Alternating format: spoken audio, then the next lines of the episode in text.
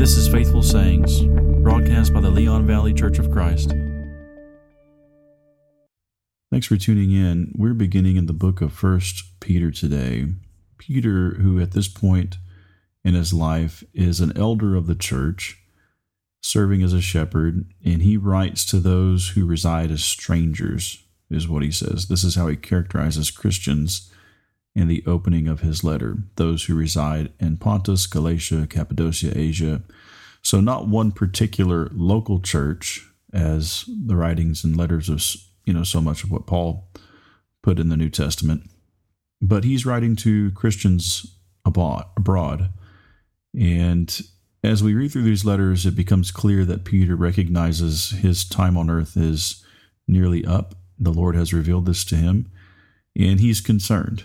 He's concerned with what he sees as a real threat both within and without the church. And in First Peter, he's primarily concerned with uh, the the latter, uh, the persecution that is arising uh, uh against Christians, and and he will speak of suffering seventeen times. He'll he'll use some word or form the word suffering seventeen times in five chapters. And he will also use the word glory numerous times, about 10 times in five chapters. I think that gives us a little bit of insight into his thinking and what he's driving at here as he's calling Christians to to bear up under this suffering, reminding them of the promises of God and everything that they have to look look forward to. He doesn't want them to give up.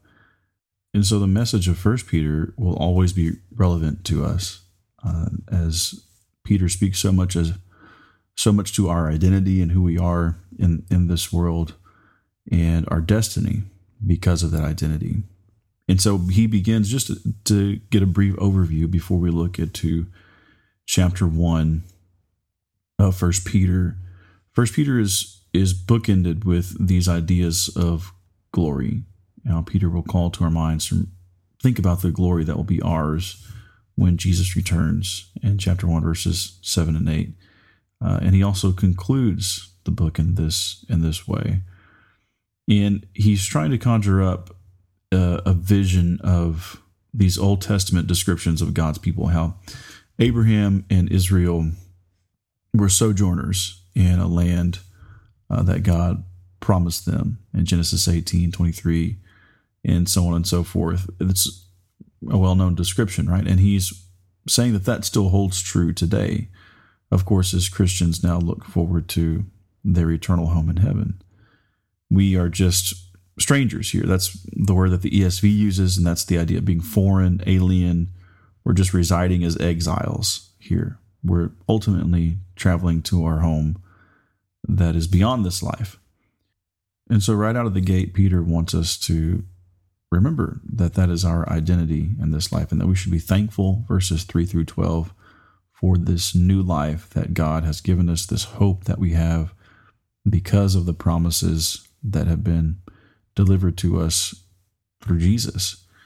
And Peter is also going to reinforce the point that God is watching over these things, these promises. And again, that's that's an idea that carries from the Old Testament, the prophets would speak of God watching over His word uh, in Jeremiah one twelve, like He's He's keeping an eye on what He has said, and He's going to fulfill it.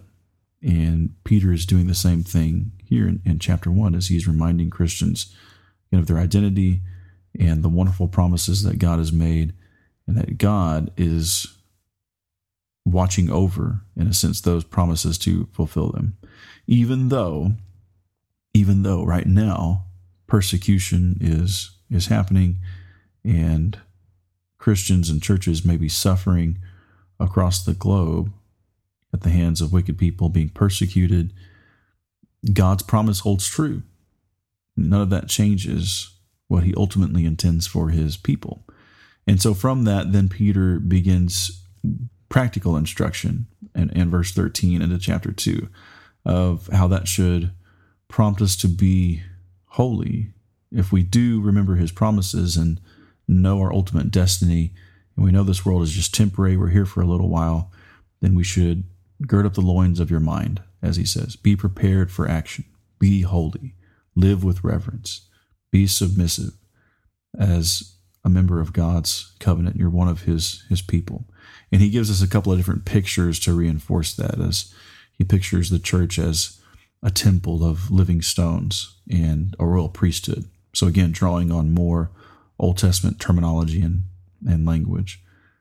And so the idea is in light of your new privileged status as a Christian, with all of these things that you have to look forward to, don't buckle under pressure, but instead keep living accordingly keep following the example of, of Christ and suffer in a righteous way, the way that he did, not for doing evil, but righteously, and keep your behavior excellent among the Gentiles, he says.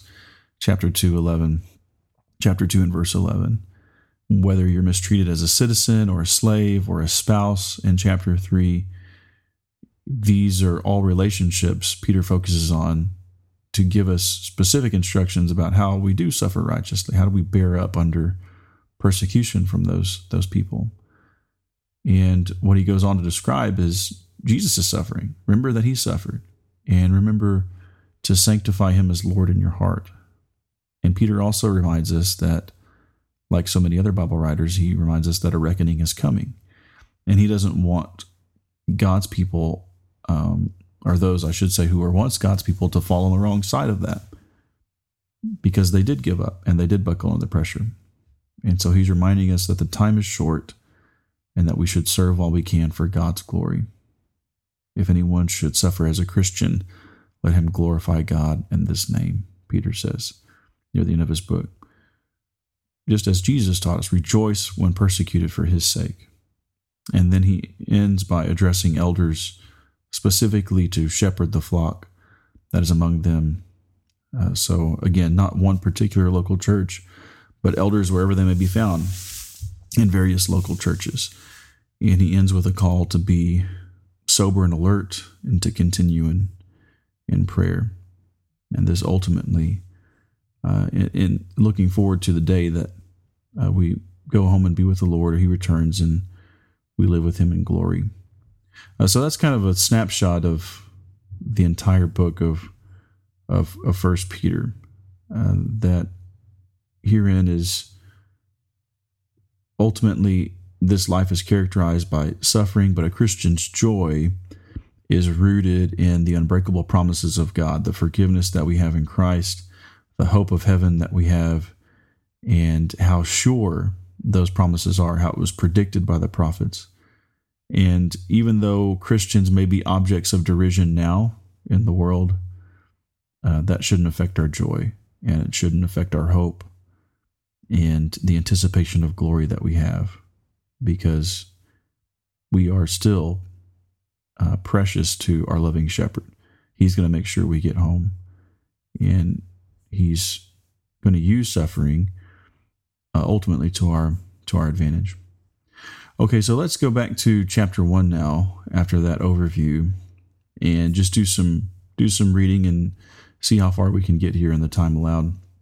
So we've already noted that Peter is speaking to speaking to Christians abroad, whom he calls the, the elect exiles of the dispersion eh, in these various regions. He says, according to the foreknowledge of God, the Father, and the sanctification of the Spirit, for obedience to Jesus Christ and for sprinkling with his blood. May grace and peace be multiplied to you. So this is what Peter wants to reinforce right out of right out of the gate that yes, you're an alien here, you're a stranger here. That's how you should think of yourself. Don't be surprised by it. This is what Jesus foretold. You're in the world, you're not of the world. And notice he says this is according to the foreknowledge of God. God knew who his chosen people would be from the beginning, from from eternity, not in specific individuals, even though that's true in the determinative sense or fatalistic sense, but who his people would be as a as a group, right, as a church, that they would be sanctified, as Peter says here, by the Spirit. And Jesus said the same thing, right, in John 17, 17. Sanctify them in your truth. Your word is truth.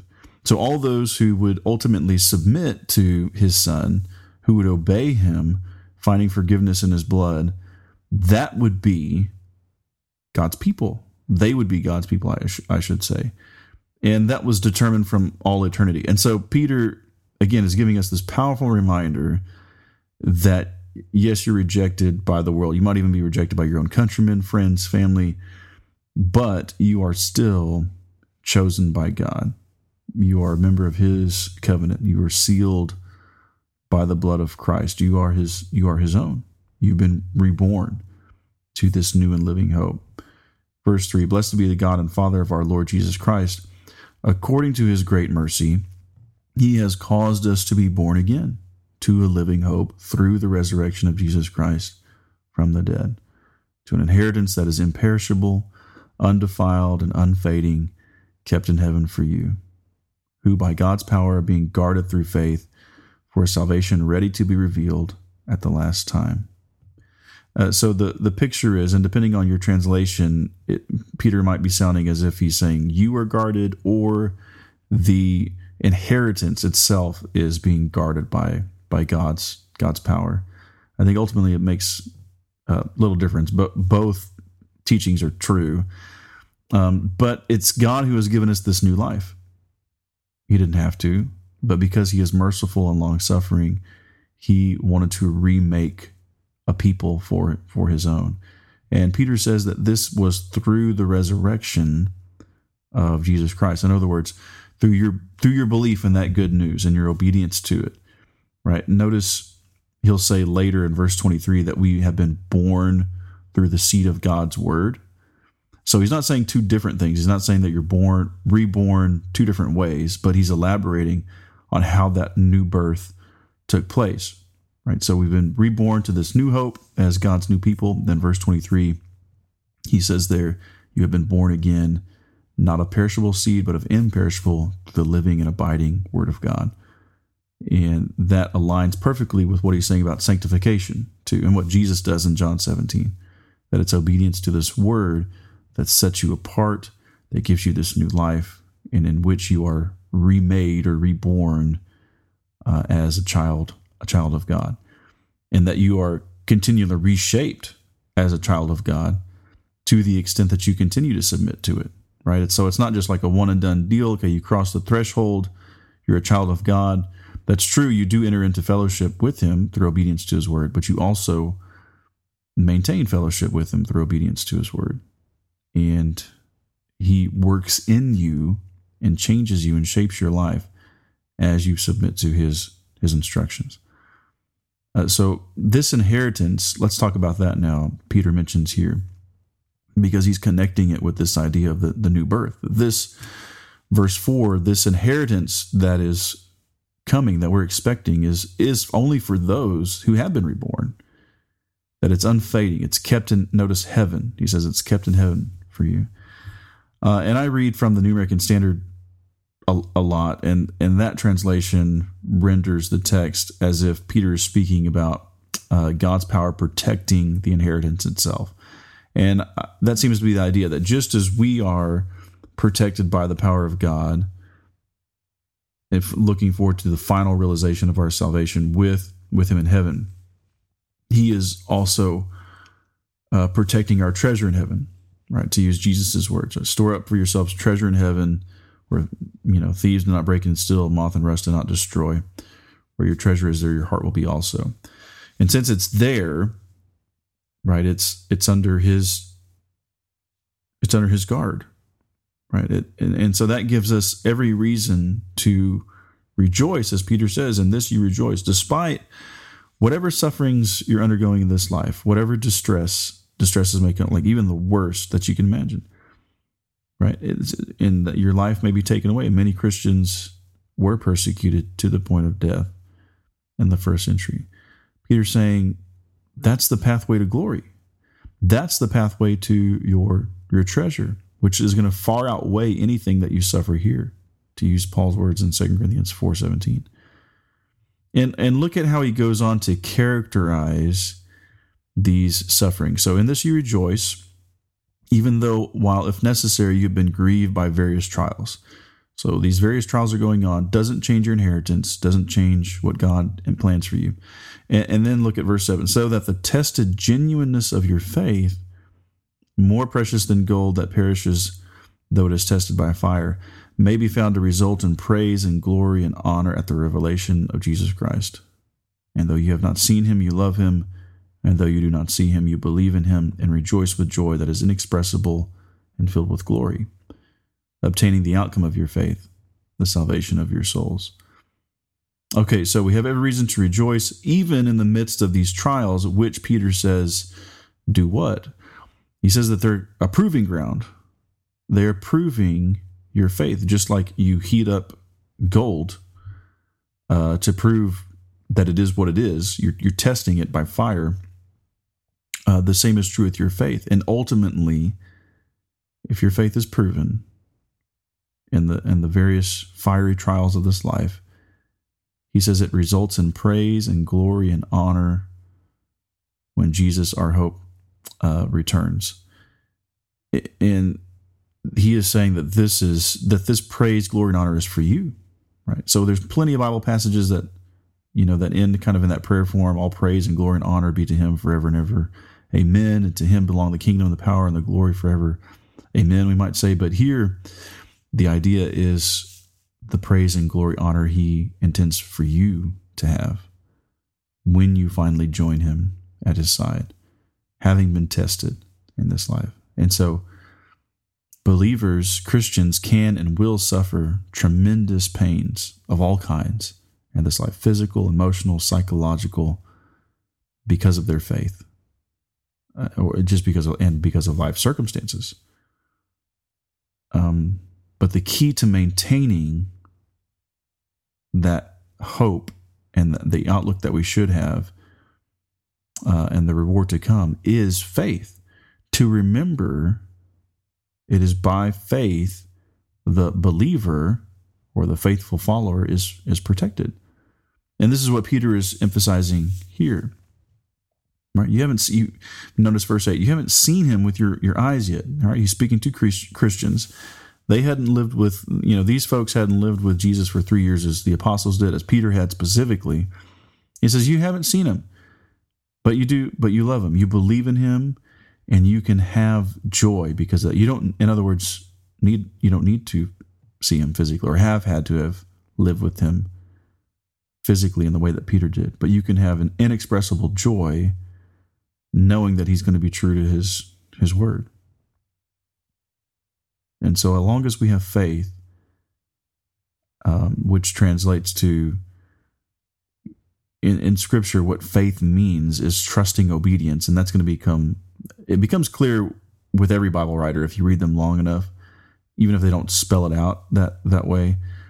That is how first century Christians viewed and and expressed faith uh, was that it's it's trusting obedience.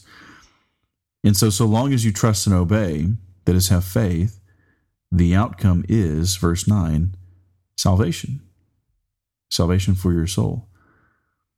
And again, this is going to become clear as we move forward, but he's no Bible writer, including Peter, describes faith as a single, isolated act, right? So justification, salvation keeps pace with your, your faith. And there's numerous examples of this uh, for the sake of time, we won't we won't get into that. Uh, now look at what Peter does, beginning in, in verse ten, as he's speaking about salvation. He says, "Concerning this salvation, the prophets who prophesied about the grace that was to be yours searched and inquired carefully, inquiring what person or time the Spirit of Christ in them was indicating when he predicted the sufferings of Christ, the subsequent glories." It was revealed to them that they were um, serving not themselves but you and the things that you have now been uh, the things that have now been announced to you through those who preach the good news to you by the Holy Spirit sent from heaven, things into which angels long to look. So Peter wants to take a moment to elaborate on the salvation that he's just described, that we can have joy in anticipating. And he's saying that this salvation, again, was decided, just as who God's people would be was decided long before you and I were here. Um, so was salvation predicted long before our time. In fact, even the prophets themselves longed to understand when these things would happen, when Christ would suffer, when he would accomplish salvation for his people. And that the message, that message, was divine in origin, is divine in origin. It was revealed by the Holy Spirit. Uh, this will come up again in 2 Peter chapter 1 and verse verse 16. This is a, a popular point with Peter because he wants our hope and, and joy and uh, faith to, to rest on the sure word of God. Right? And so we can go, you know, Peter says the prophets, they discuss these things and they look deeply into them, trying to understand. And so we can, we're blessed now that we can go back and look at the prophets like Isaiah, like Daniel, like Micah, all of them who spoke of a suffering servant of God who would ultimately deliver his people, who had visions of the Son of Man entering into God's glorious presence who would be this shepherd king born in Bethlehem, right? Uh, none of this, you know, they were there were all these kinds of loose threads just kind of running through the Old Testament, and no one really could understand. Okay, how are they all going to come together? Well, they they do in the New Testament in one specific individual, right? And so Peter's saying, "This is it. He he is he is the one. This is what you've been waiting for. There's no one else coming." After millennia plural, millennia of prophecy, he's finally here. And this is what God always intended. And so the significance of this is that God has always wanted us to be his children. He's always wanted us to be reconciled to him. He's gone, he's he's worked through entire human history to bring that about. And he's not going to just frivolously let go of that now.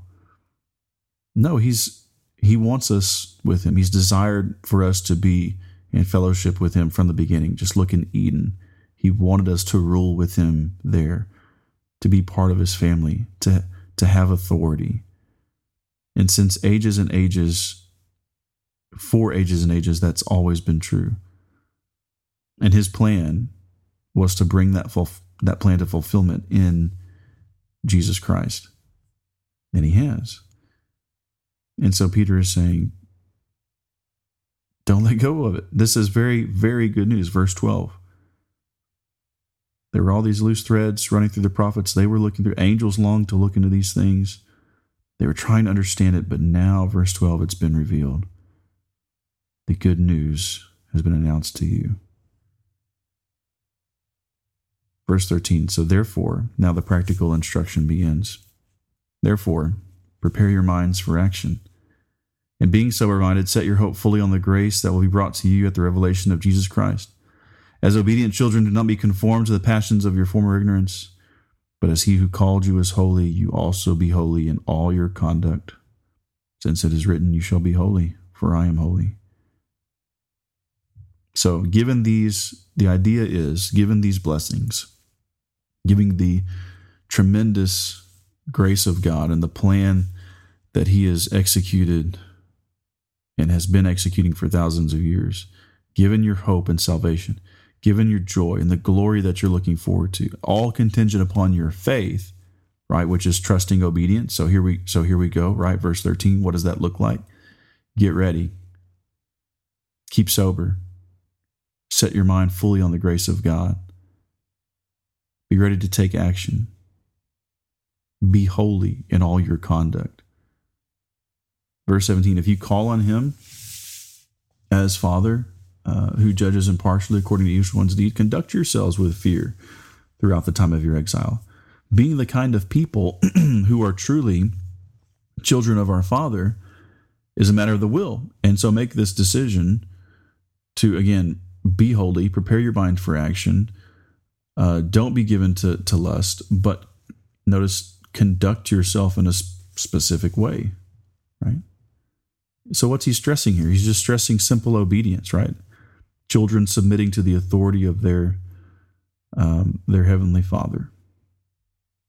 Be holy in all that you do, just as just as He is. And so faith entails conducting ourselves in fear and reverence and honor to our impartial Father. And so Peter is reminding us here that our, our closeness to him, our fellowship with him, in no way means that we may sin against him with impunity, even if we're suffering persecution. That's not an out. Even as we're going through various trials, right? That's a testing of faith. And it doesn't give us the authority to throw up our hands and say, you, you know, we're just going to take a break for a while, you know, with this faith stuff, with this God stuff. Peter says, don't be deceived. He judges without partiality. He's not going to compromise his own holiness, and he doesn't want you to either. He says, Do this, verse 18, knowing that you are ransomed. You were ransomed from the futile ways inherited from your forefathers, not with perishable things such as silver or gold, but with the precious blood of Christ, like that of a lamb without blemish or spot. He was foreknown before the foundation of the world, but was made manifest in the last times for your sake who through him are believers in God, who raised him from the dead and gave him glory, so that your faith and hope are in God. This is Peter keeps coming back to this, right? This was the the eternal plan and the only plan. And don't mistake it. Don't try and there there's no alternative, right? And I think that that knowledge he keeps bringing up that point because that that knowledge motivates us to live the kind of life he's he's calling us to live knowing that there's there is no alternative. And also knowing and being reminded of what what he went through.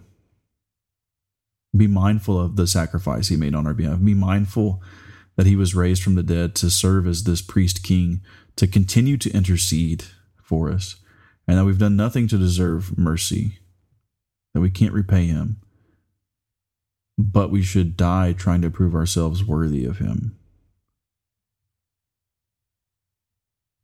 We must understand that because God has redeemed us, right? Verse 18, you were ransomed, you were bought out of the feudal ways you inherited from your ancestors. That came at great cost to him. So we owe him our lives. And so we have to make that personal, right? I now have the life I have because God was willing to pay the price for it. He paid for my life. My life belongs to Him. This was the reason Jesus came, not for His own sake, but for you and me. His life, His death, His resurrection, His ascension to glory was for our benefit. He was glorious before He ever came to earth. As He says in John 17 restored me the glory that I had with you before the world was. And so he did it for us. And he says, having pure, verse 22, having purified your souls by your obedience to the truth for a sincere brotherly love, love one another earnestly from a pure heart, since you have been born again, not of perishable seed, but of imperishable, through the living and abiding word of God. For all flesh is like grass, and all its glory like the flower of grass. Grass withers and the flower fails. But the word of the Lord remains forever. Again, obedience is the only, uh, not only the only acceptable response, but the only reasonable one. And it's inseparable from legitimate biblical faith. And Peter now turns, as so many Bible writers, to our treatment of, of one another. And notice it's this obedience in faith, obedience to the truth, is what purifies your soul. That obedience to the word of God is what brings us forth as new creatures. So, again, verses 22 and 23, not something different than what he introduced this, this teaching with um, back in verse 3. Yes, it's verse 3 when he said that God has caused us to be born again to this living hope through the resurrection of Christ. Um, they're just explaining how, verses 22 and 23 are reminding us how that happened and that we need to continue continue down that path to attain these blessings. God's word is living and active and powerful. Hebrews 4:12 and you know the, the, the chapter breaks here obviously that's the end of of chapter one but peter continues on this point in, into chapter two as he's describing the Word of God. And he says, let's just read there momentarily. So he says, Put away all malice and deceit and hypocrisy and envy and slander, and like newborn babies, long for the pure milk of the Word, so that by it you may grow in respect to salvation, if you have tasted the, that the uh, Lord is good, the kindness of the Lord. Uh, so, this good news that was preached to us, that has given us this hope, that has revealed Christ to us, even though we never saw him with our own eyes, it is this living and enduring word that teaches us a living and enduring love. And it teaches us the holiness of our Father, and it teaches us uh, who Jesus was and his expectations.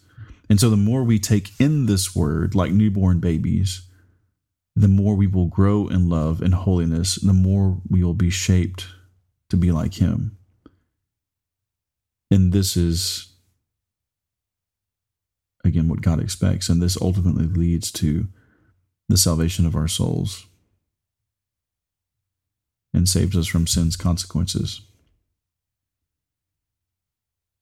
The, the standard is growth, right? And growth comes, spiritual growth, that is one hears and understands the word of truth and conforms his life to it, right? Because it's,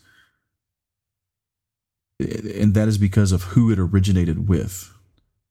So a true Christian is a growing Christian. Our faith should never be a static thing, it's either growing or shrinking. And as Peter is describing here, the word of God is, is food. It's this food that's going to nourish us, you know, Paul uses the same picture with Timothy, right? Being nourished on the words of the faith. And so as faith grows, so will our love and will be increasingly operative and and and striving to be more holy like our heavenly father uh, and so that's i think there are many points of examination here through this chapter you know we can I think it ultimately boils down to how is how is your faith? Is it growing or shrinking? And you know, the a key metric of that is asking, well, how often do you read the scripture? Do you long for the pure milk of the word? So that you'll be nourished on those promises of God, be reminded of the hope that you have in Christ, be reminded of his sacrifice, and then and then in turn be motivated to serve him, to take hold of the the prize that he's put before us, to long for that inheritance, and to not be enticed by the things of this world. I appreciate you tuning in. Uh, we'll pick up here soon. Please continue to study the Word of God and feel free to visit our website at leonvalleychurch.org where you can find these recordings and other study materials, resources, that you might find useful, or uh, email me with a question at leonvalleychurch at gmail.com. Love to hear your thoughts or comments, uh, anything that you would like to hear discussed on this podcast.